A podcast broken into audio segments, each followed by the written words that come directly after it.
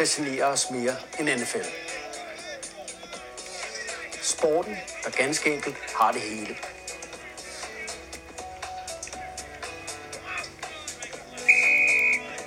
Et spejlbillede af selve den amerikanske sjæl.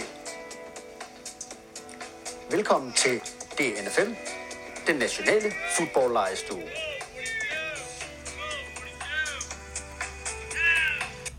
Velkommen, kære lyttere. Velkommen til den nationale fodboldlejestues Super Bowl special. Mit navn er Andreas Hokste, og jeg er flankeret af mine superkompaner Anders Skovgren og Ronnie Larsen. Anders og jeg, vi skal levere de skarpe historier og anekdoter, og Ronnie, han er en stille mand over hjørnet, der står for lyden, chokoladen og kølige drikkevarer. Og jeg kan også se, at han har placeret en pose med ting i foran os. Er det te? Eller ting? Nej, ting i. Der er et eller andet i. Ja. Skal vi starte med... Eller skal vi vente lidt? Nej, det er venter, vi skulle med. Nej, det venter vi lidt. Det er lidt spændende. Suspense der. Kan du mærke det kroppen, Anders? Der er snart... Det er Super Bowl snart. Ja. I virkeligheden burde der jo have været Super Bowl nu. Ja. Fortæl lige, hvorfor burde der det? Ja, fordi normalt ville der jo være en regular season på 17 kampe. Ja. Og det vil sige, det burde have været i den weekend, der lige har været. Det ville det jo normalt have været første weekend i februar. Der skulle have været Super Bowl. Og det er så for første gang i år jo i anden weekend, ja. Som er den nye turnus. Og der ved jeg sgu ikke, om det er godt. Jeg tænker, der er nogen... Der er kommet flere kampe, det er godt. Ja, men sådan i forhold til den europæiske, i hvert fald den danske vinterferiekalender, der ligger den dårligt, ikke? Der er en del folk, der rejser på skiferie og sådan noget, tænker jeg, i vinterferien. Jeg synes, jeg har sagt til dig før i den her podcast, jeg ved ikke, om du kan huske det, men det er jo egentlig ligegyldigt, hvornår Super Bowl er, i det, at det er en helligdag, og dagen efter Super Bowl også en helligdag. Ja, og det her kommer jo før alle mulige tossestreger, som at stå på ski, eller pille næse, eller hvad man nu kan finde på. Ja, så jeg synes, din pointe er fuldstændig... jeg ved ikke, hvor du... for mig er det ligegyldigt. Der er Super Bowl, og den skal vi se. Men det er bare sjovt, at det der med, at man som amerikanerne har valgt at sige, vi skal en uge mere, ja. Vi starter ikke en uge tidligere. Nej. Vi skubber det i den anden ende. Ja, det er de valgt. Det må være det, der passer i deres logistik. Nu vil jeg bruge et slogan, der er meget op i tiden. Lev med det, Anders. Sådan er det. Vi kan ikke få Roger Goodell til at lave den der op. Jeg lever fint med det. Jeg skal ikke på ski, så jeg klarer den nu. Og årets finale, den skal jo spilles på fantastiske SoFi-stadion her i Inglewood, Los Angeles. Det er jo et helt nyt stadion. Og det står jo mellem kæmpe overraskelsen. Cincinnati Bengals fra AFC og Los Angeles Rams, der dermed får hjemmebane i årets finalekamp. Og nu skal du lige høre nogle odds, Anders. Fordi hvis vi kigger på chancerne for at komme i Super Bowl før uge 1 i år, altså inden sæsonen startede, så bare lige for at fortælle, hvor stor en overraskelse det er, at Cincinnati Bengals er i. Detroit Lions, ikke? Og Houston Texans havde ifølge bookmakerne dårligere odds end Bengals for at komme i Super Bowl. Men det var også de eneste hold. Kun Houston og Detroit, og Jets havde de samme odds som Bengals, altså vi snakker om New York Jets, New York Jets, sorry Jets fans, men det er I. Jaguars havde større chance for at køre Super Bowl, ifølge oddsmakerne, end Bengals. Så det er bare lige for at sætte det. Altså, det her er en vaskeægte sensation. Det er det faktisk. Ja, Zach Taylor var jo den træner, der havde, om det er så bedst eller dårligst odds, størst sandsynlighed, ifølge bookmakerne, for at blive fyret i løbet af sæsonen. Yes. Så derfor så kan vi sige, at Joe Burrow, og mange taler ind i, han er en fantastisk quarterback og sådan noget. Der var altså ikke nogen, der regnede med inden sæsonen, at det skulle ske, på trods af, han kom jo også tilbage fra en alvorlig knæskade. Ja. Havde ingen offensive line. Zach Taylor, ny coach, som man ikke rigtig havde en fornemmelse af, om man kunne overhovedet finde ud af det. De står nu i Super Bowl, og det er en sensation.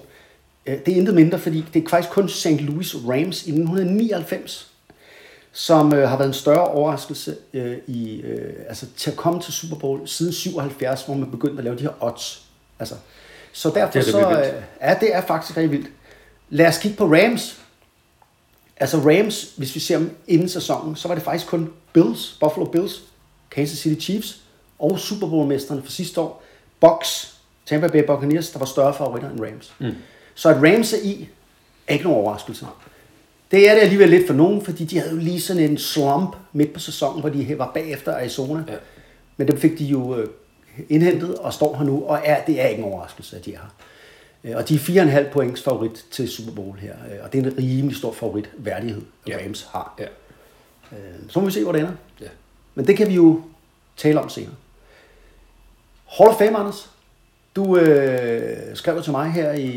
Det er fordi, der er NFL Honors, plejer jo at være om lørdagen før Super Bowl. Men det er det fede til i nat dansk tid, altså i aften amerikansk tid, torsdag. Fortæl lige om, hvad er NFL Honors? Jamen, det er NFL's Oscar-uddeling. Ja. Det er der, hvor man hylder alle årets helte. Man deler... League MVP, Offensive Rookie, Defensive Rookie, Comeback Player, alle de der Coach of the Year awards ud. Og samtidig så indlemmer man de spillere, der skal i Hall of Fame. Ja. Det er i dag, det bliver offentliggjort, hvem er det, der har fået plads i Hall of Fame. Og det kører så en gang mere i forbindelse med Hall of Fame-kampen, som starter preseason, hvor der er indlemmelsestaler og alt det her. Men det er altså i dag, det bliver afsløret, hvem de nye medlemmer af NFL's Hall of Fame. Og du skrev så til mig, hey, skal vi ikke lige putte det ekstra segment ind i dag med hensyn til, hvem synes du, at de her 18 kandidater, der er udvalgt? Ja. Vælg 5, du synes, Andreas. Ja. Og der er, det er lavet på den måde, at der er 15, det er der hver år, 15 kandidater, der er det, man kalder finalister, som er spillere af nyere tid. Ja. Og så er der et eller andet antal af det, man kan kalde øvrige, altså som ikke er modern era. Enten players, det kan også være contributors, altså folk, der har ejere, dommer, eller særlig betydning for sporten, og træner. Og Ronnie, kan du ikke lige, mens vi snakker her, lige skaffe listen? Må vi ikke lige høre de der 18 navne? Kan du ikke skaffe sådan en liste, Ronnie? Jeg tror, den kommer her. Vi kan tage de 3 fra særlig kategori. Den ene er coach Dick Vermeil. Ja, han må vi jo tale med. Rams coach, ja. Så er der Art McNally og Cliff Branch.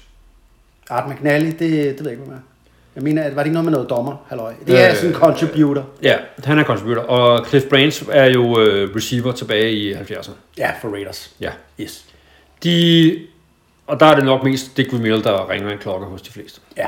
Af de 3. Så er der de der 15 modern era players. Det er Jared Allen. Mm. Defensive end. Mm. William Anderson, offensive tackle. Ronde Barber, DB. Tony Boselli, offensive tackle, Leroy Butler, safety, Devin Hester, return specialist, Torrey Holt, receiver, Andre Johnson, receiver, Sam Mills, som vi også har haft talt om, linebacker, Richard Seymour, defensive tackle, Zach Thomas, linebacker, DeMarcus Ware, som defensive end, Rich Wayne, som wide receiver, Patrick Willis, som linebacker, og Brian Young, som defensive line. Og det var listen, og vi skal ikke gå i dybden med dem der, fordi at, det har vi ikke tid til i dagens program. Ej, det er nogle store navne, men skal vi ikke kaste os ud i det? Jo, jeg bad dig om at finde 5, og vi ved jo ikke, om de bliver 5. Nej. Der er ikke en regel for, hvor mange det er, der skal vælges ud, men det var lidt for, at du ikke bare havde fri leg. Så skal man lige stramme den lidt, og det kommer man, når der lige er sat et tal på. Så jeg ikke valgte 18. Ja, jeg synes, de alle sammen er gode. Ja, men altså, jeg kan godt lide dem. Det er faktisk sådan, der tit er jo. Altså, der er jo sådan et efterslæb af fantastiske spillere, som jo ikke kommer igennem nåløjet, ikke? Jo. Så 18, alle 18 har nok fortjent det. Men okay, vi skal vælge 5. Altså, hvem starter? Jamen, det gør du. Jamen, det gør jeg. Okay, jamen, så tager jeg træner Dick Vermeil. Ja. Og jeg synes simpelthen, at Dick Vermeil fortjener at komme i Hall of Fame af 2 årsager. Altså, fantastisk den omvæltning, han lavede med Philadelphia Eagles i starten af 80'erne, hvor han fik bagt med en Super Bowl. Men så det, der ligesom er bonusen, er jo selvfølgelig det her Greatest Show on Turf, han laver i St. Louis Rams 20 år senere, hvor han bliver hævet ind som en ældre mand, der har været ude i fodbold længe, og får lavet det her superhold i Rams. Vinder en Super Bowl, og så og er det nok?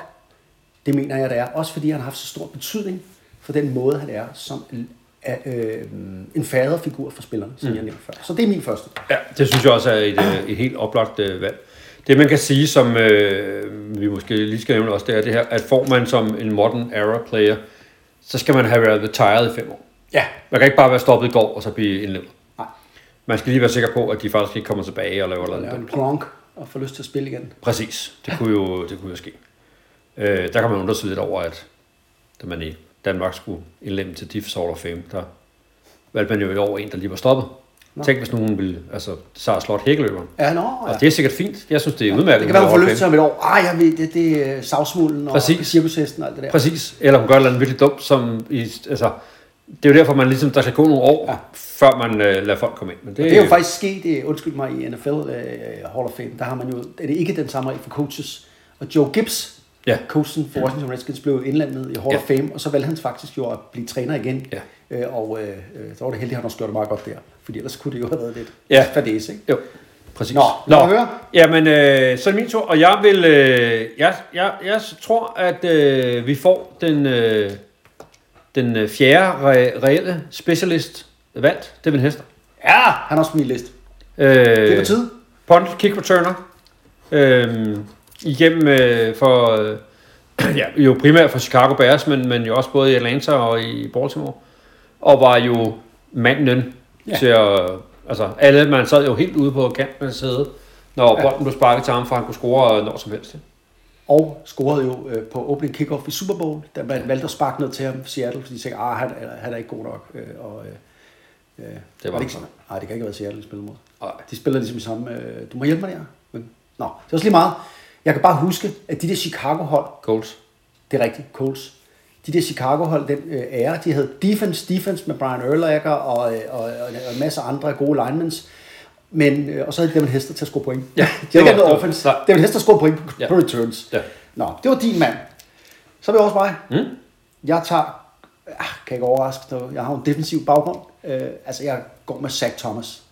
Ja. Linebacker, den her undersized overachiever fra Miami Dolphins i mange, mange år, som jo lavede sådan en støvsuger. Han lavede jo hundredvis af taklinger, førte altid hold i taklinger, og var jo aldrig skadet, og virkelig sådan en inspirational leader. Ja. Så Zach Thomas går jeg med. Sådan en Iron Man. Ja. Altså, han var ikke på min liste. Nej. Jeg går med Jared Allen. Ja. Galningen. Det kan man jo sige, var jeg ved at sige. En vildbas. En vild defensive end, som jo var stjerne på... Jo stort set alle de hold, han spillede for, både i Chiefs og Vikings. Virkelig en, der kom efter quarterbacken. Ej, det må man sige. Ja. Med sit flotte trokkerskæg og pandebånd, og jo en hvid spiller, var jeg ved at sige. Ja.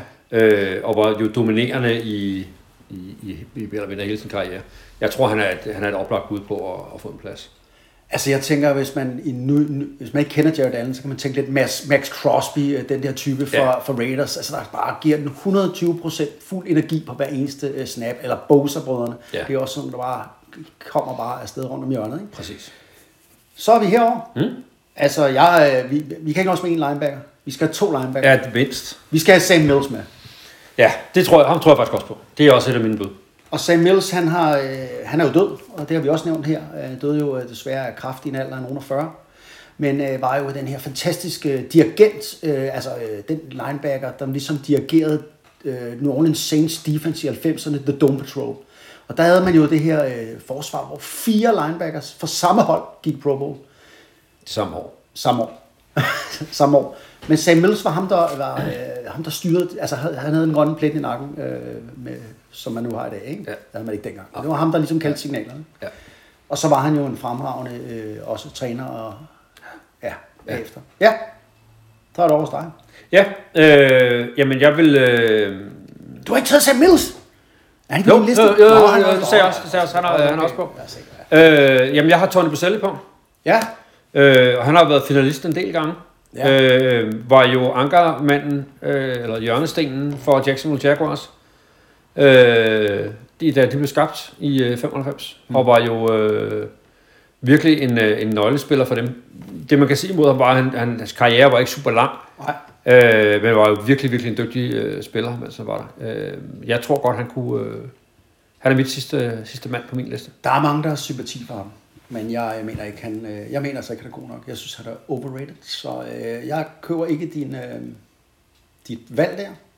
Jeg kommer her i stedet for med en anden spiller. Mit sidste valg er... Men han er ikke på listen. Hvem er ikke på listen? Hvem er ikke på listen? Hvad snakker du om? Jo, han er på listen. Min mand selvfølgelig. Nu stopper du med det der jolleri.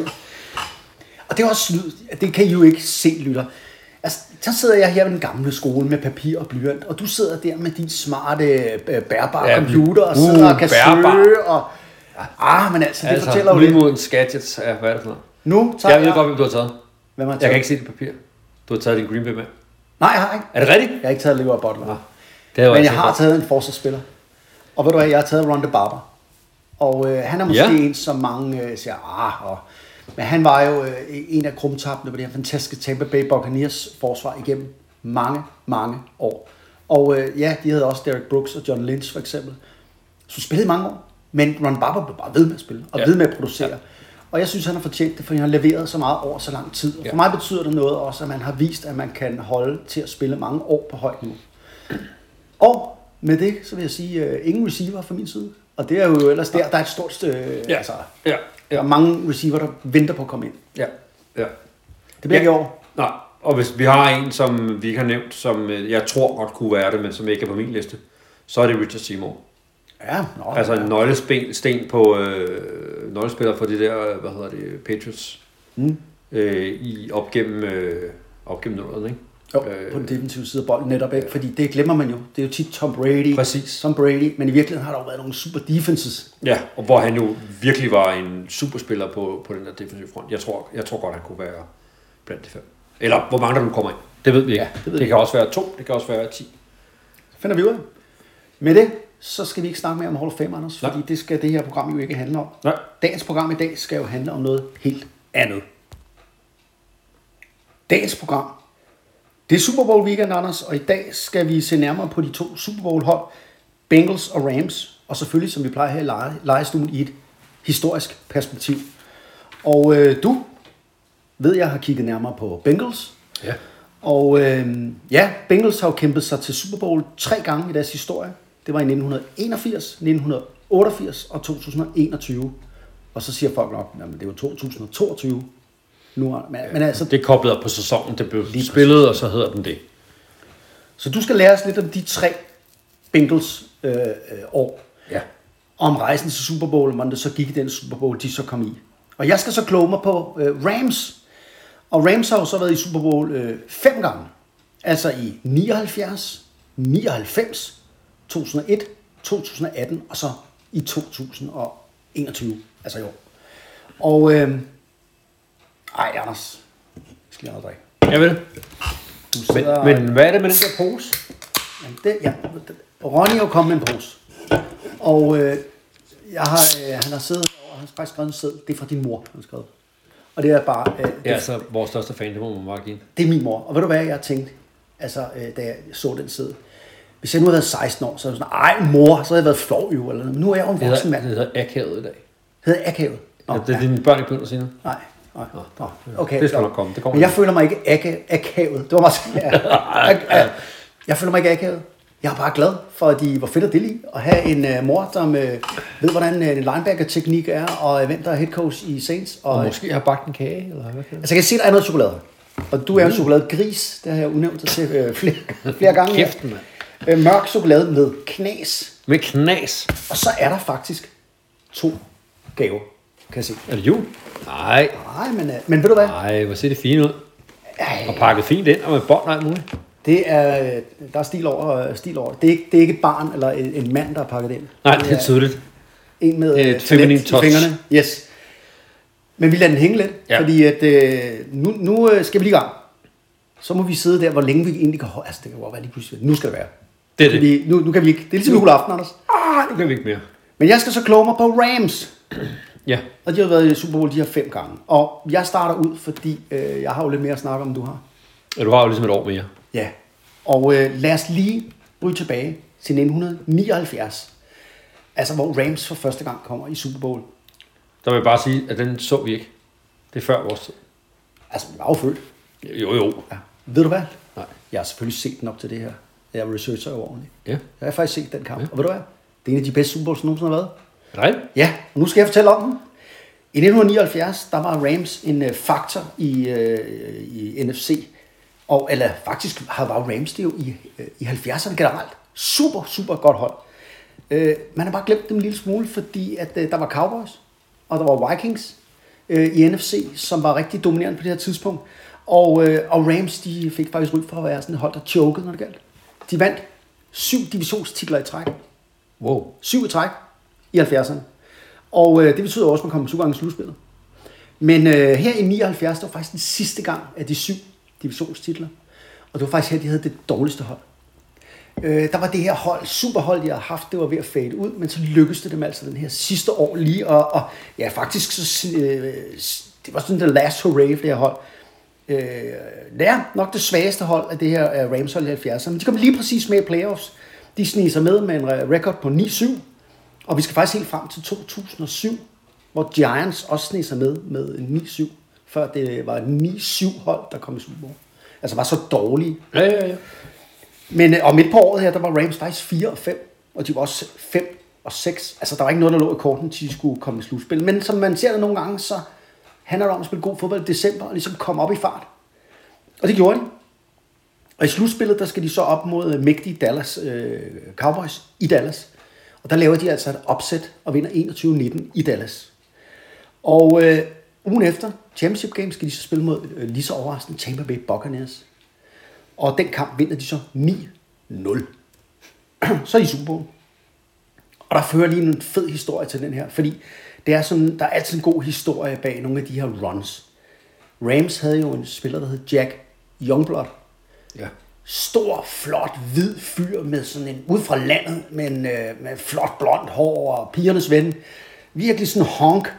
Og han spillede her mod Cowboys, den de vandt, og der brækker han benet, Anders. Og det er bare sådan, at det er en lille mand. Han siger, tape it up, give me aspirin, tape me up. I can still play on it. Og så spiller han resten af kampen. Og det er jo fuldstændig vanvittigt. Det gør ham til en legende, som i dag i mange af de her film, man kender omkring NFL og NFL-films. Og Jack Youngblood skriver sig ind som en legende i det her toughnessens NFL. Jeg tænker, at det er bare en aspirin, han har fået. Eller har bare ikke været en parodil, tænker jeg. Nej, men det... Du tvivler simpelthen på Jack Youngblods ord. Nej. Nej, han har nok fået en sprøjt eller 4, ikke? Men så var det dengang. Han spillede kampen færdig, og han var simpelthen sådan en inspiration for holdet. Han er jo i dag Hall of Famer før, der spillede over 200 kampe i træk for Rams. Og spillede også Super Bowl med brækket ben. Super Bowl møder man så mægtige Pittsburgh Steelers. Og Pittsburgh Steelers var deres 4. Super Bowl på ganske kort tid. Ja, det var jo 70'erne så. Fuldstændig. De var forsvarende mester, de var et powerhouse, og de var store favoritter. Deres frygtede defense, Steel Curtain, og de havde også nogle gode våben på offense. Bradshaw, Lynn, Swann og Franco Harris. Super Bowl 14 her. Rose Bowl. Et fantastisk stadion. Mm-hmm. UCLA spiller her. Der er, det er et fantastisk stadion med palmer og den slags ting omkring. Og den her Super Bowl, den bliver så egentlig de bedste sager i. Og hvorfor gør den så det? Jamen det er fordi Rams, de spillede faktisk deres chancer, gik frisk til dem. Og det var man lidt overrasket over, fordi de havde sådan spillet lidt kedelig fodbold faktisk. Mm. Men det gjorde de ikke. De tænkte, hvis vi skal vinde den her fodboldkamp, så skal vi angribe. Og det gjorde de. Og de angreb, Steelers, og deres quarterback, det var Vince Ferragamo. En backup, som havde fået starterchancen midt på sæsonen på en skade, og han var der jo ikke nogen, der kendte til. Og han... altså, hvis man lavede sådan en, nævnt alle quarterbacks, der startede i Super Bowl. Vince Ferragamo. Så var der ikke mange, der ville kunne svare på ham.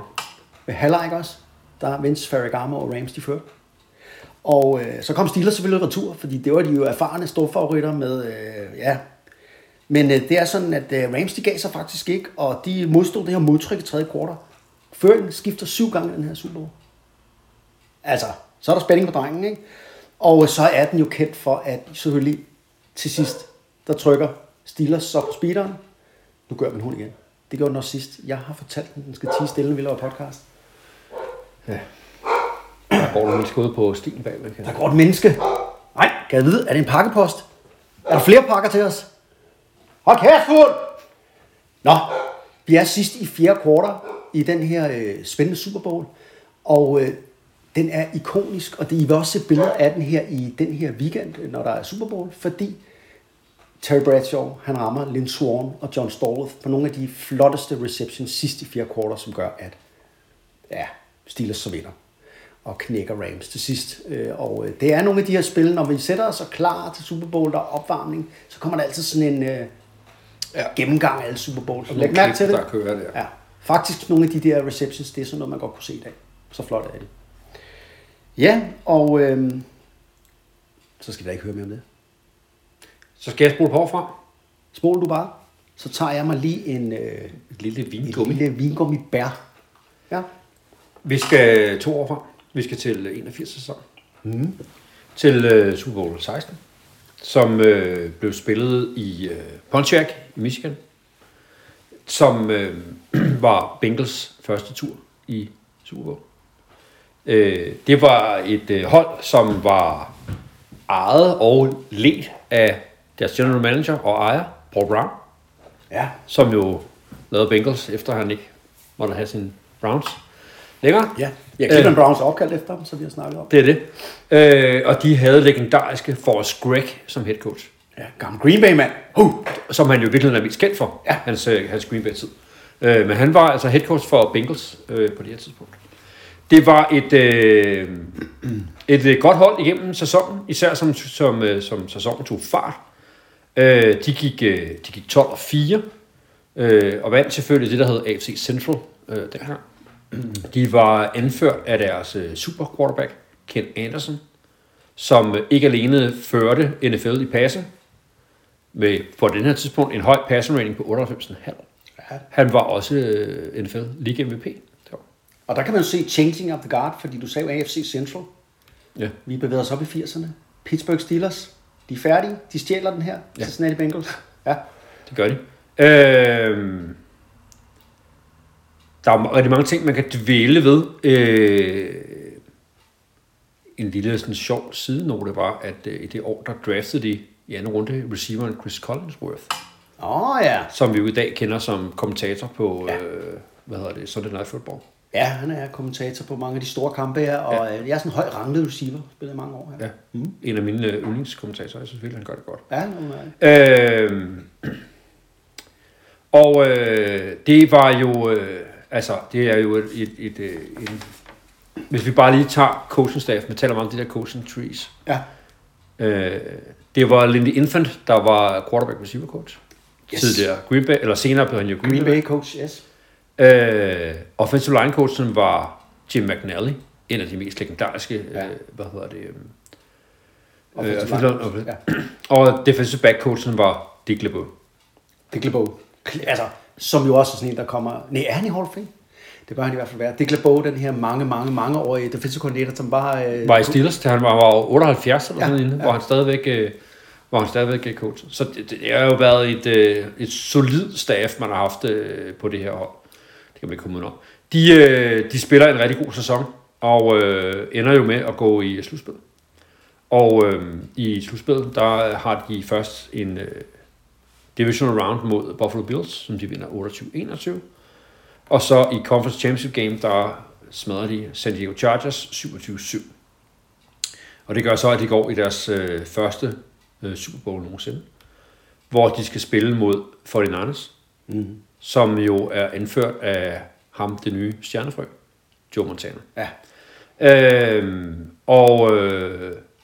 Det er ikke Cincinnati's dag. Nej, for de burde have vundet den der. De havde i hvert fald muligheden for at komme tilbage i kampen. Altså, de starter jo med at komme bagud. De kommer bare tilbage 20-0. Nå, okay. Det vidste jeg ikke. Inden de overhovedet starter deres comeback i kampen. Og så kravler de jo mere og mere tilbage i kampen. Den ender jo 26-21 til 49ers. Mm. Der er jo det der berømte goal line stand, de laver der, 49ers. Ja, det er der.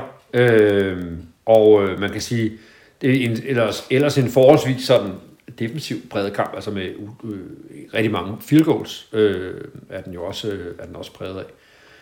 Så det var Cincinnati's første tur, og man kan sige, de skulle nok være kommet lidt bedre fra start, hvis de skulle have vundet kampen. Ikke? Det er svært at komme tilbage efter sådan en 20-0 bagud. Jeg kan bare huske, at de har de der 3 forsøg på et tidspunkt for San Franciscos 1-yard-linje, eller er det 4, hvor de ikke kommer ind. Ja. Det er en meget berømt sekvens også, og der kan man sige, at det er det, der punkterer dem der til sidst i deres comeback. Så den taber de. Det er i tredje kvartal, hvor de har den der defensive goal line stance, hvor de, hvor de holder dem ude af indsål, ikke? Var det? Det var 1981. Så trykker vi spol hos mig, for jeg er jo Rams-manden her. Vi skal 20 år frem for Rams var jo Super Bowl 79, og så den tabte de jo. Og så går der faktisk 20 år, før de kvalificerer sig til Super Bowl igen. Og det er jo den her berygtede og berømte, og hvad ved jeg, meget snakket om 1999, St. Louis Rams. For der er holdet jo flyttet til St. Louis. Ja, jeg ved godt, nu er de i Los Angeles igen. Det er sådan en franchise, der sådan hopper lidt rundt. Men her, der var man jo i St. Louis, og der var det jo, det var jo en fuldstændig vanvittig sæson for Rams. Vi har snakket om mange gange, så jeg skal prøve at gøre det kort i dag. Men det er stadig den største omvæltning i NFL's altså Super Bowl-historie. Altså kom fra ingenting og vinder Super Bowl. For det gjorde de. De vandt jo Super Bowl. Og året før, der havde de været fuldstændig elendige. Det var et bundhold. De gik 3-13. Intet tyder på, at de i 1999 skulle være andet end, en Dick Vermeil sidste sæson for Rams. Men så gjorde de det, som ingen rigtig havde lagt mærke til. De hyrede en offensive coordinator, der hed Mike Martz. Han blev også kaldt The Mad Scientist. Og det var måske der, hvor nogen begyndte at burde lytte, fordi, Og så er den her historie jo, at lige pludselig så tager det fart, fordi han har jo implementeret det her Air Coryell Offense, som går ud på at gøre alt det, du ikke forventer, og kaste dybt på 4 downer 1, og angribe, og spille risikofyldt fodbold. Det er der jo en risiko ved, men lige pludselig, når det så klikker, og man har selvtillid i kroppen, så lykkes det bare. Det var det, der skete i 99 for Rams. Du har fortalt historien om, at deres quarterback bliver skadet lige en sæsonstart. De må sætte ham her, Kurt Warner, end ingen kender. Og Dick Vermeil fortæller, at vi skal nok spille god fodbold bag Kurt Warner, siger han til pressen. Men i virkeligheden har han aldrig set Kurt Warner spille fodbold. Vildt. Men Kurt Warner viser så fuldstændig at kunne alt, og de eksploderer jo fuldstændig og smadrer alt, Anders. De går 13-3, og de buller jo hen over alle de andre hold. Jo rammer lige nogle kampe op, ikke? Prøv lige at høre. Det her NFL, som jo sælger deres produkt på at være ligeværdige. Altså any given Sunday, ikke? Alt kan ske, ikke?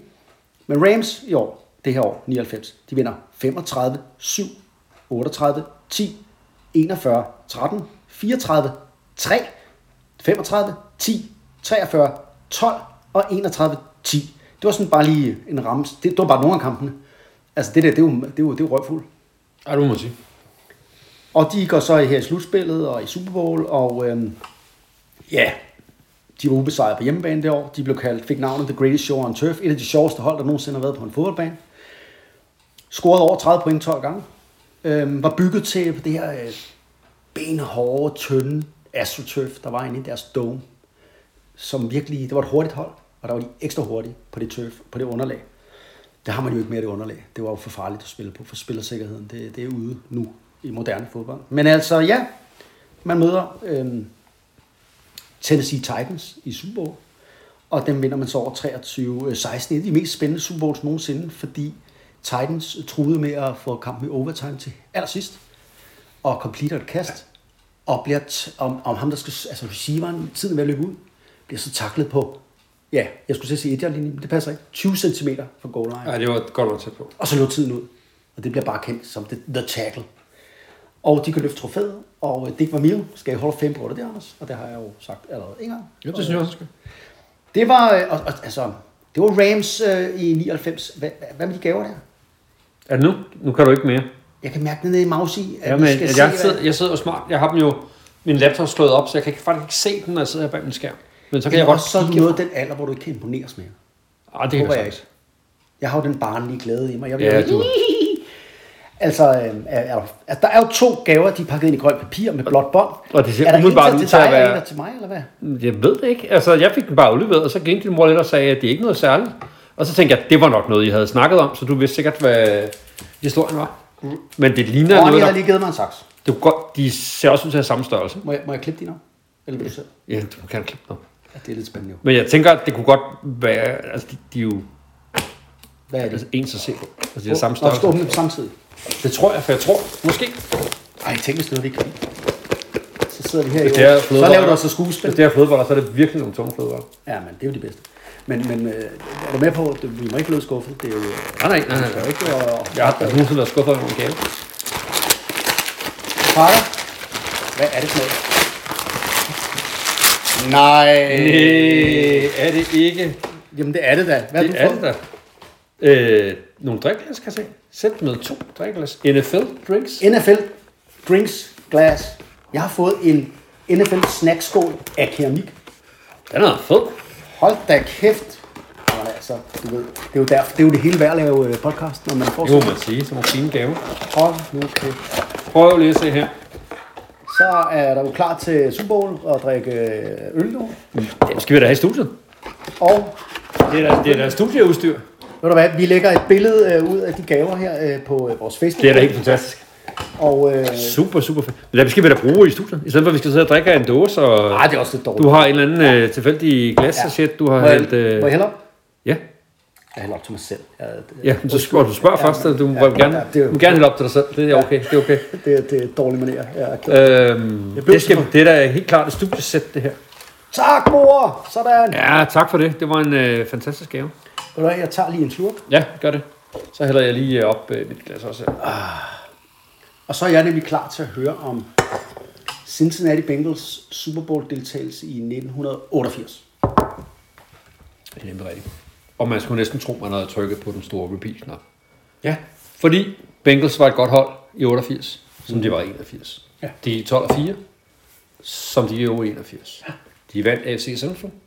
Som de gjorde i 81. Ja. De mødte San Francisco 49ers i Super Bowl. Som de gjorde i. Ja. Og de endte med at tabe i endnu en tæt kamp til San Francisco. Til Joe Montana igen. Den bare ruller. Ja, det må de være pænt træt af. Nå. Jamen, det er jo egentlig, altså lige hurtigt. Cincinnati Bengals, hvis du kigger som NFL-fan på mit historisk perspektiv, så er det jo lidt et taber-franchise. Ja. Og til de små marginaler, havde de snedet de 2 hjem, som de var meget tæt på, så havde det jo været en helt anden. Så havde de jo snakket om Bengals som værende de der... Ja, ja. Så hvem var ham der, Joe Montana? Ja, lidt. Præcis. Men nu kom der en bølle. Der er hunden og børn. Ja, men altså, hvad der ikke sker her på vejen. Ja, nå, i 1988, der spiller de rigtig godt. Og er et godt hold. Og er ubesejret på hjemmebane. De går 8-0 hjemme på Riverfront Stadium. Ja. De har Sam White som head coach. Elsker ham. Og de har Boomer Esiason som quarterback. Som også bliver NFL MVP i sit år.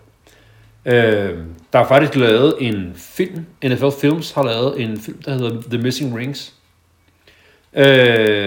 Hvor de er historien. Den ligger på NFL Game. Hvad hedder det? Game Pass? Eller det der? Ja, det tror jeg. Det hedder det. Hvis man vil se den, og jeg vil sige, som handler om, hvor man kigger på det her med, hvem er de... De bliver præsenteret som de 5 bedste hold, der aldrig vandt Super Bowl. Ja. Jeg tror, hvis man møder Boomer nede på gaden, det gør man ikke, men så er han stadig pænt træt af, at det var sådan, det gik. De var, som sagt, et rigtig godt hold, og udover at de havde en god quarterback, så havde de også draftet running backen Iggy Woods, som jo blev en helt central spiller. Fordi Iggy Woods var jo ikke bare navn til The Iggy Shuffle. Han var også deres super running back. Ja. Kæmpe stor gut. Ja. Der løb jo i virkeligheden det, man nok vil sige som det første outside zone system. Var ham, der var ball carrying i det. Og de lavede så den her Iggy Shuffle dans. Ja, når han scorede, så lavede han den der dans, ikke? Så lavede han en dans. Ja. Den gør du ret godt. Ja, kan godt lide Shuffle, du. Det må man sige, Og det er der mange moderne spillere, der også laver. Ja, den er faktisk en, man ser en gang med. Jamen, de vandt AFC Central foran Cleveland Browns og Houston Oilers. Ja. Så gik de i slutspillet, hvor de i første runde slog Seattle Seahawks. Og man siger, det passer da ikke sammen. De er der i NFC-hold. Ja. Men det var det altså ikke dengang. Nej. Var de AFC Vest? Men jeg kunne ikke finde noget af det tidligere. Jeg sagde, at de var i Super Bowl med Chicago, Seattle. Det var de ikke, fordi der var de skiftet. Det var min allesammen, der talte. Ja. Her var de i AFC. Ja. De skifter lidt rundt, de der Seahawks. Præcis. Dem slår Bengals i første runde, og i championship game møder de Buffalo Bills, ja, og vinder 21-10. En rimelig sikker sejr. Og så er det, vi er nået til Super Bowl, som blev spillet i Miami på Joe Robbie Stadium. Dejligt, varmt sted. Ja, også med palmer. Også med palmer, og jo også et sted, der typisk har tit har lagt banen til Super Bowl. Det bliver jo tit spillet på de her varme steder. Ja. Super Bowl 23, som det her var jo en kamp, som endte med, eller som blev præget af skader fra starten af. Fra kampens start, der går det ud over 49ers tackle Steve Wallace, som brækker anklen. Og senere i starten af kampen er det Bengals stjerne defensive linjemand Tim Conroy, der får... den knækker helt, den der. Den skal man ikke se. Den skal man lade være med at se. Ja. Eller også, hvis man er på slank, hvis man er på slank, så kan man se den, for så skal man ikke have noget. Ja, fordi det var en meget alvorlig... han brækker underbenet og... det er rigtigt, ja. 2 steder og... Ja. En superspiller. Og heldigvis, det skal jeg lige sige, at begge spillere, Steve Wallace skadede man jo også meget alvorligt. Begge spillere kom jo tilbage og blev faktisk rigtig dygtige spillere igen. Lægekunst kan mange ting. Ja. Men en defensiv præget første halvleg, som ender 3-3. Og så er det, at Bengals tager teten i anden halvleg. Og bringer sig foran. Hvad fanden er den står? Se, hvis du nu havde haft papir ligesom mig, se, nu gik den i pause-mode, din computer der, ikke? Nej, det gamle, det virker. Ronnie, han sidder også og griner. Så. Jeg skal bare lige... Den står 16-13 i fjerde kvartal. Er der nogen, der har en ledning, så vi kan lade den op? Ja. Hvad står den, siger du? Den står 16-13, og der er 3 minutter og 20 sekunder tilbage i kampen. For den andres modtager kick-off på deres egen 15-yard-linje. Der er 3-10 tilbage. En illegal block sender dem tilbage på 8-yard-linjen.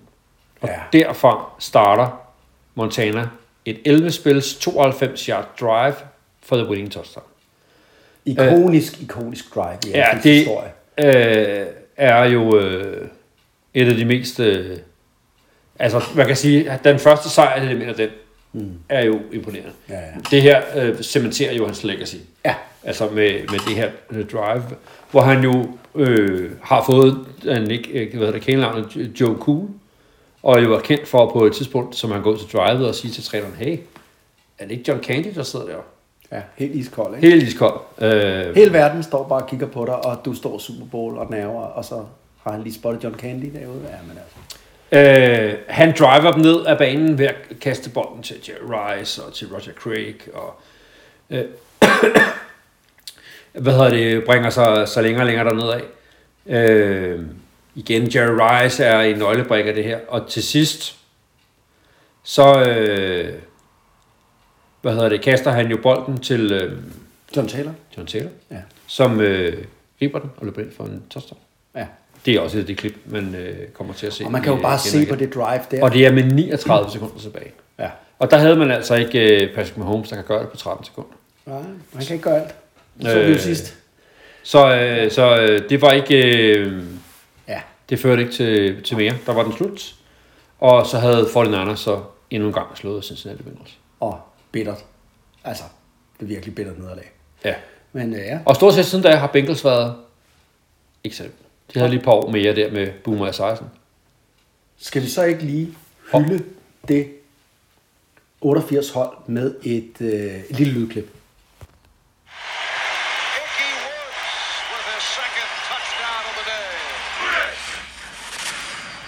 Albert Icky Woods burst onto the NFL scene for the Bengals in 1988.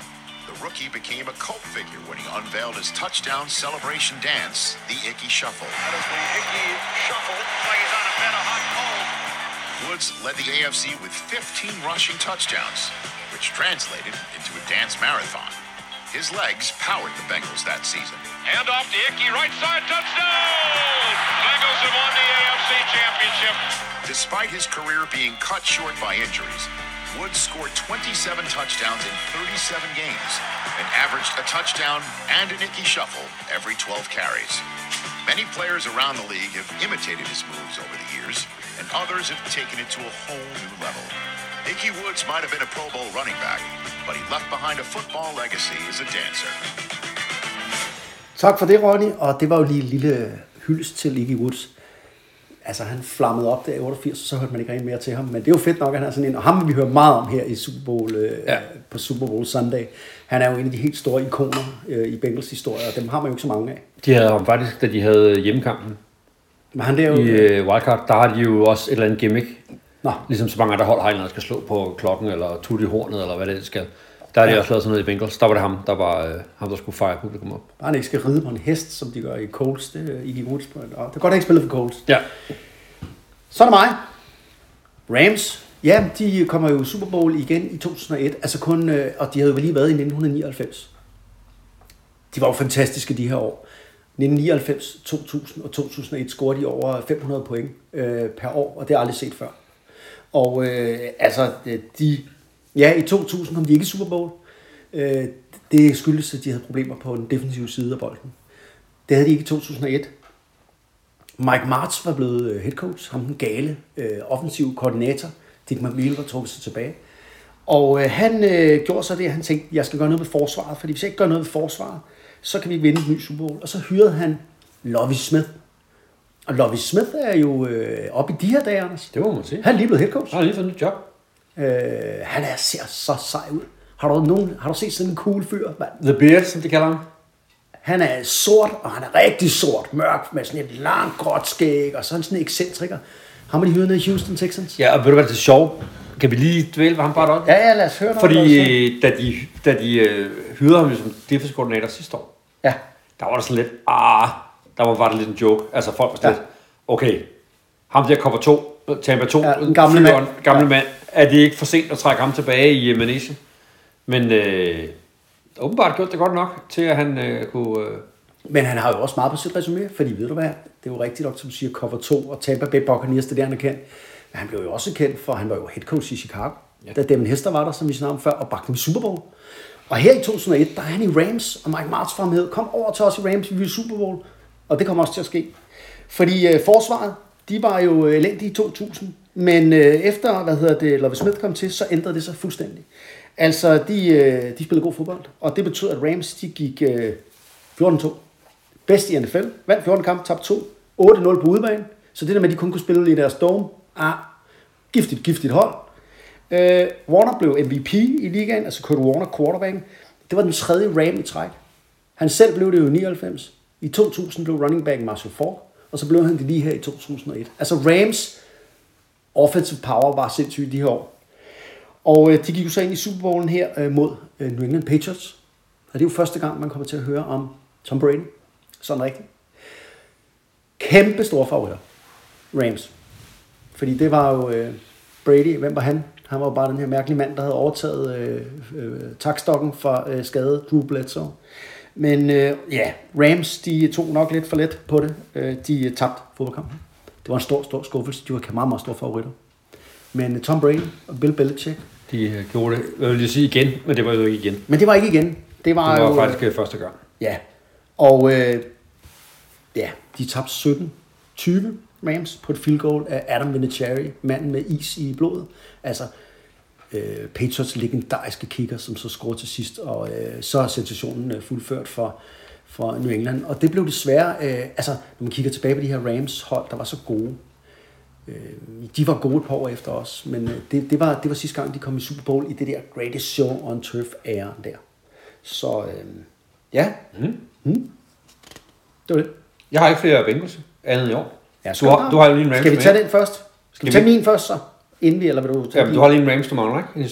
En jo. Ja, skal vi ikke tage den først? Så kan vi tage Super Bowl i år. Så tager vi Rams. Ja, Rams har været lidt mere, det er jo et generelt bedre hold end Bengals, så derfor så har de egentlig lige 2018 her også. Men nu er vi ved at være oppe i nutiden jo. Der er de tilbage i Los Angeles. Efter en lang dødvandsperiode, hvor de ikke rigtig har kunnet så meget, så satsede de på en ny coach i 2017, hedder Sean McVay. Han er stadig coach i Rams i dag. Sean McVay, han var kun 30 år, Anders, da han blev hyret. Den yngste Den yngste head coach i ligaens historie. Den er altså ikke... det var et vildt sats, ikke? Jo. Og... jeg skal lige drille dig. Du laver tit quiz med mig. Nu skal jeg quiz dig lidt, ikke? Jeg har fundet en liste af de yngste head coaches i ligaen. Historien. Og jeg har fundet den her liste på 23, meget mærkeligt tal. Der er 5 Raiders head coach på. Kan det overraske dig? Nej, det... Kan du nogen af navnene? Ja, John Madden er jo den ene af dem. John Madden, han er nummer 8. Han er den 8. yngste. Ja. Og var vist den yngste på det tidspunkt, hvor han blev hyret. Og hvem hyrede John Madden?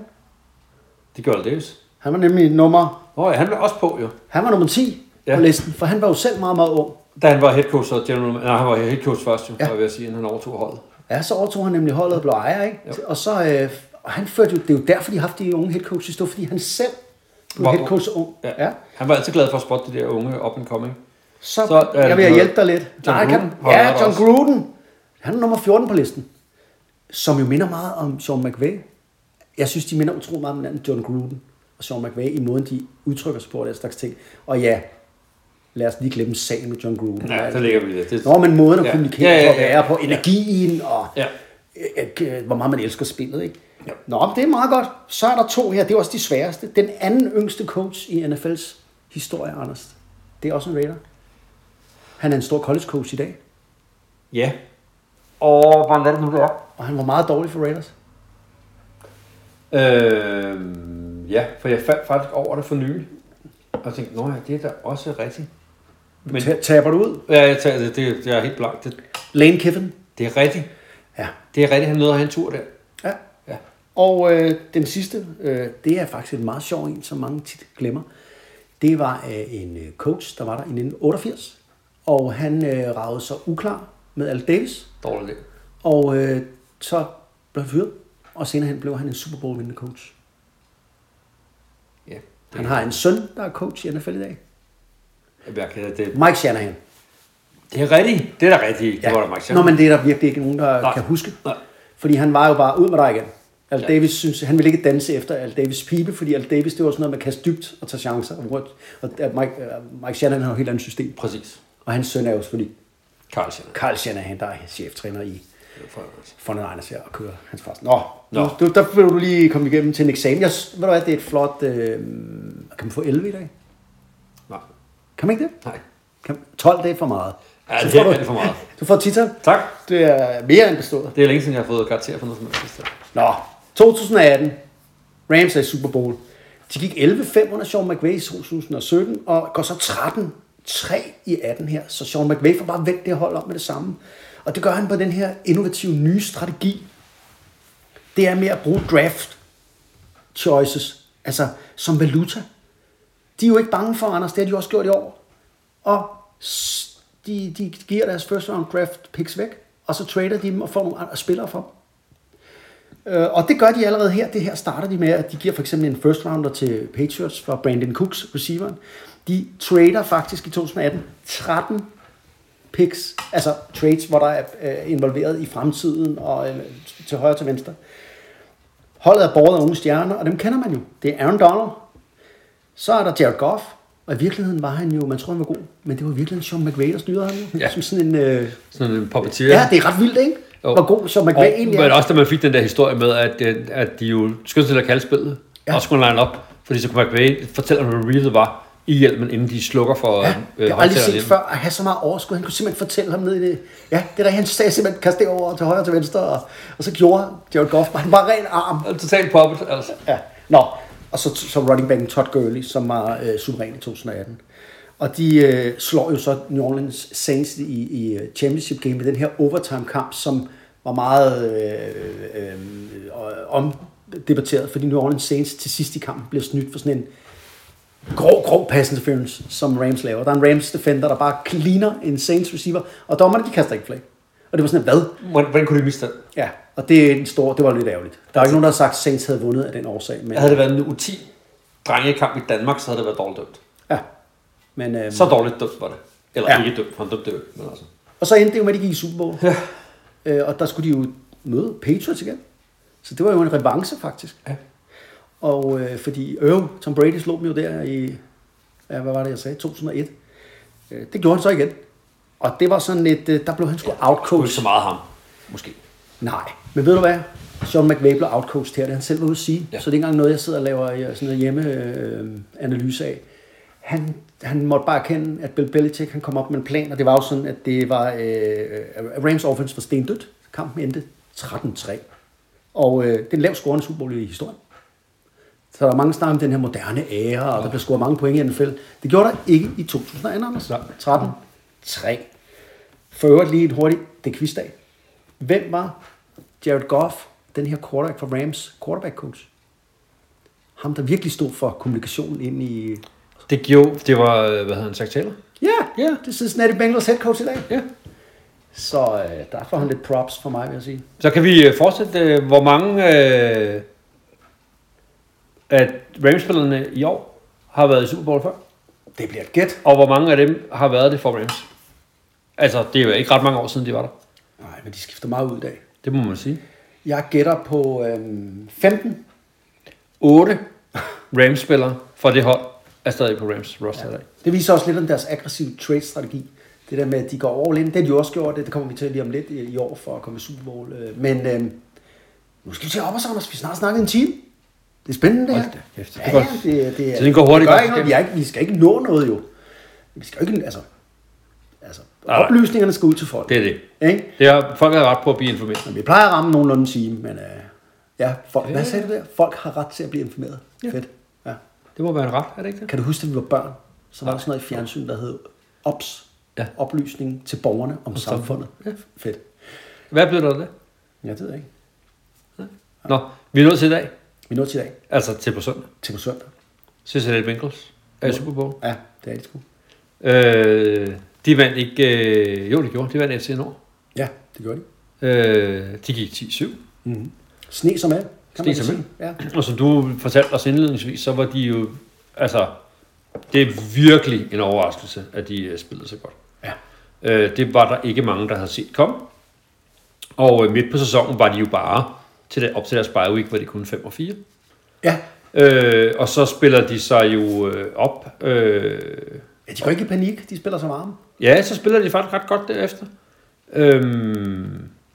Og slår jo Kansas City i den næste uge i en fed kamp, hvilket sikrer dem divisionstitlen. Ja. Og så spiller de backups der i den sidste finalkamp. Et hold, som jo er... Joe Burrows hold. Altså han er jo... Kometen. Den nye Joe Cool. Ja. Du hyldede ham i sidste uge, hvor du var lød ligesom, du havde sådan en man-cross bomb. Det var fantastisk. Jeg elsker det. Ja, men jeg synes, han er svært likeable. Når du nu får en Joe Burrow-trøje, jeg ved ikke, om du kan lide orange-klære det mod dig, så skal du lade være med at lægge den samme sted, som du lagde din Troy Aikman-trøje. Fordi den kan du ikke finde jo. Så pas lidt bedre på dine ting. Ja. Men du trænger til at få noget orange-trøje. Det kan du godt bære. Jeg har faktisk fundet en anden af mine gamle trøje. Nå, okay. Men den tænker jeg, at vi skal måske finde frem til en draft-issue. For det er en Detroit Lions nummer 50 jersey. Nå, ja, det siger mig ikke noget. Nej, det kan vi jo tage, når vi skal draft special åbenbart om Detroit. Ja. Nå, lad os høre om Cincinnati Bengals. Du vandrede den. Ja. De har et middelmådigt forsvar. Ja. De har Joe Burrow, de har Joe Mixon, Joe her, deres running back, 3 gode unge receivers, ikke nogen særlig gode O-line, en meget god D-line, godt secondary, lidt sådan linebackers. Det der er, nej, det kan vi lige snart. Og så har de jo så haft 3 tætte kampe, der alle sammen blev afgjort på sidste spil.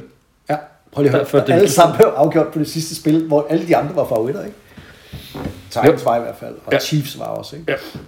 Ja. Og hvor deres unge kicker, Emma McPherson, jo også ramt alle spark i slutspillet. Ja, og render rundt og blæser med det også, jo. Ja. Han er jo går ind og siger, nu skal vi i Super Bowl, inden han sparker. De to kickers, der er i Super Bowl, er faktisk de 2 højst draftede aktive kickers i NFL. Det er faktisk lidt fedt. Det der med, for der er mange, der griner lidt en gang imellem, og pounder, så kigger sig ligegyldigt og sådan noget. Det er de overhovedet ikke. Altså folk, der negligerer special teams, har ikke forstand på fodbold. Nej. Og det kan vi jo... Det finder vi ud af også her søndag, om der er sikkert en kicker, der kommer til at afgøre den her kamp. Det kunne det meget vel blive. Var det det? Ja, det tænker jeg, man... Altså, Hvis man gerne vil vide analyser om kampen og matchupen mellem Paul og Per og sådan noget, dem er der jo masser af andre podcasts, der laver, så dem må man finde nogle af dem. Per spiller fra Rams, og Paul Jeg skal lige have min Rams i år jo. Hvordan kom de i Super Bowl? Og de gjorde jo det, der er deres mantra, det er det med, at de brugte igen deres draft picks som valuta. Altså, de fik jo Matthew Stafford fra Detroit Lions, den her hidden gem, altså den her gode quarterback, som bare var på et dårligt hold der i Detroit. Hæv man til. Og så har man jo købt Von Miller, den her tidligere Super Bowl med en outside linebacker, som man også har givet nogle draft picks for. Fra det sidste år eller forrige år, der købte man Jalen Ramsey, nok den bedste cornerback i ligaen, men også gav en 2 draft picks for, høje draft picks. Og så har man jo også købt, han var så fritstillet, så man kunne samle ham op, men Odell Beckham Jr. Ja. Altså den her receiver, som for nogle år siden var the shit. Altså virkelig lavede circus catches. Og, det må man sige, hans stjernesdag var han virkelig god. Så det her Rams har lavet et stjernehold, og de har købt ind til, de skulle vinde Super Bowl i år. Og de gik 12-5. vandt deres division, og de kom lidt for baghjul, fordi Arizona Cardinals førte jo hele året igennem, og så gik de så bare kolde til sidst. Og så gjorde de Rams det, de havde haft rigtig svært ved i slutspillet. De slog San Francisco 49ers. 49ers har de haft rigtig svært ved at slå, og har tabt til, hvad jeg mener, det var 6 gange 3. 6 gange 3. Og det lykkedes den som at slå San Francisco, og det var ligesom, yes, altså, så de rammer nu her Super Bowl med god gejst og nogle veteraner på, og jeg tror også, Sean McVay blev klog, fordi nu han blev outcoached i den Super Bowl i 18. Nu er det nogle år siden. Må ikke han er blevet klogere. Og så er det jo den sidste kamp for deres offensive koordinator, Kevin O'Connell, og han skal jo være ny head coach også. Ja. Så, og der er mange af de der folk fra de her gode hold, de ryger altså afsted. Ja, og det er jo lidt det Vikings-sekretær. Det er Minnesota Vikings, ja. Det er jo lidt sjældent at se, fordi normalt er det sådan, når grundspillet slutter, bliver alle mulige træner fyret, og så skynder de sig over at hyre nogle nye trænere. Og der er det sådan set, at skal man vente på dem der går hele vejen i Super Bowl og så. Men de har jo faktisk lykkedes at lave en aftale med ham inden Super Bowl. Ja. Så spørgsmålet er, om han holder fokus. Det finder vi ud af. Ja. Skal vi lige her til sidst. Nu fik vi snakket om Bengals, vi fik snakket om Rams, vi fik gaver, vi fik, der var en hund, der gødede, en bil, der kørte forbi. Jeg synes, der var et godt knald på i dag. Det må man sige. Men vi skal da lige høre, hvem... Nå, hvad så om den kamp på søndag, Anders? Den Super Bowl der. Ja, hvad med det? Hvem vinder? Jeg synes faktisk, det er svært. Men ja. Nej, politikere svarer det der. Nej, selvfølgelig er det svært. Nej, det synes jeg ikke altid, det er. Der er okay. Masser af Super Bowl, hvor det har været svært. Yes. Jeg tror faktisk, Rams gør det. Du tror, Rams vinder? Ja, jeg tror, jeg synes, de er bedre hold. Jeg tror, at Rams vinder, og jeg tror at faktisk, Rams vinder med en 10 point. Og jeg tror, at det der Cinderella-hold, altså Bengals der, jeg tror, at det stopper her for dem. Og der er faktisk en hel del af de her, sådan, jeg kalder det Cinderella-hold, for det er jo det, de kalder dem i USA, der er kommet i Super Bowls, og så er punkteret. Det er jo kun Rams, der er 99, der faktisk også lykkes at vinde. Ja. Men der er altså en del af sådan nogle hold, der sned sig med i Super Bowl, og så punkterer. Ja, jeg tror, de punkterer, fordi at jeg kan ikke rigtig se, at Joe Burrow kan klare det der alene. Og det ser jo lidt sådan ud. Ja, der mangler noget O-line i hvert fald. Det... Mod Aaron Donald og Von Miller og Leonard Floyd. Ja. Og så har de jo Jalen Rams, som jo ikke er bange for Ja'Marr Chase. Der står de jo stærkt forhold til Kansas City, ikke? Jo. Altså, hvem havde de, der skulle dække ham? Sørensen, ikke? Ja. Og hvad de... Ja. Ej, jamen okay. Det vil så skal han score på os? Altså, tror du, der bliver mange point, eller få point? Jeg tror ikke, der bliver så mange point. Jeg kunne godt forestille mig, at det var sådan en forholdsvis defensivt præget kamp. Den kunne sagtens sende sådan noget 21-17 eller sådan. Ja, men det vil jeg også gerne købe det omkring. Jeg tit og ofte, så når der er lidt mere på spil, så bliver trænerne alligevel lidt mere konservative. Ja. Ja, men ved du hvad? Så skal vi da... Ved du hvad, vi skal? Vi skal slutte af med, at Ronnie, vi skal høre et klip. Jeg kan se, at Ronnie, han er ved at være klar, så... Dem så lidt med knapperne. Keep swinging, have det bra, og god Superbowl ud. Ja, tag det lungt og nyd det. Få set noget fodbold og få sovet lidt på mandag. Det er ikke nogen dårlig kompetition. Nej, det er heldigdag. The number 6 nickname of all time. The greatest show on turf. I like that, except my desk kept screwing it up and writing Earth in there. It may be tough to get right, but our #6 nickname of all time certainly was a perfect fit. Greatest show on turf is perfect because we were built to play on turf. So explosive, so many weapons. We were a very fast, quick, explosive team. And when we were on AstroTurf, it was magnified. That team, that personnel, that scheme, in that building and on that field, they were lethal. From 1999 to 2001, the Rams' offense lit up the city of St. Louis and the NFL record books, becoming the only team to ever score over 500 points 3 consecutive years. It was fun, really. We were maybe a little cocky. The best on 3. 1, 2, 3, the best. The feeling was just like it was easy. It's not supposed to happen like this, Jack. Oh. It's not supposed to be this easy for an offense to score like this. The funny thing was that we all knew it wasn't that easy, but it felt like it. And it doesn't get any better than this. I thought it was great to finally have somebody come out and just say, you know what, I don't care what you do. This is what we do. Try and stop this.